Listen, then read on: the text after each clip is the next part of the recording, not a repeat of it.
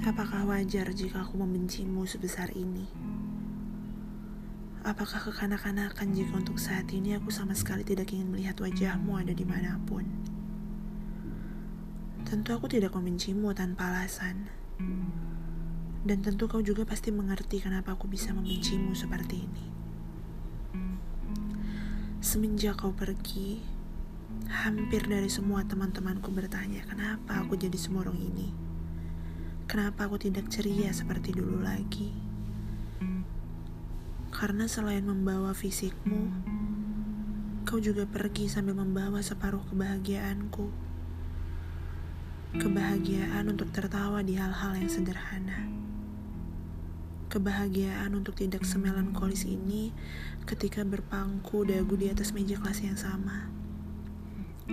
Semenjak kau pergi, aku menjadi sosok yang takut untuk jatuh cinta lagi.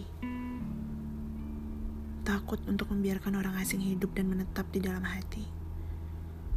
Aku bahkan kerap menolak tanpa membiarkan mereka mendapatkan kesempatan terlebih dahulu. Entahlah. Kepergianmu terkadang benar-benar membuatku menjadi pribadi yang dibicarakan orang-orang di belakang. Dan oleh sebab itu aku membencimu. Kapan aku mampu jatuh cinta lagi? Kapan aku mampu percaya lagi? Kapan aku tak takut berharap lagi?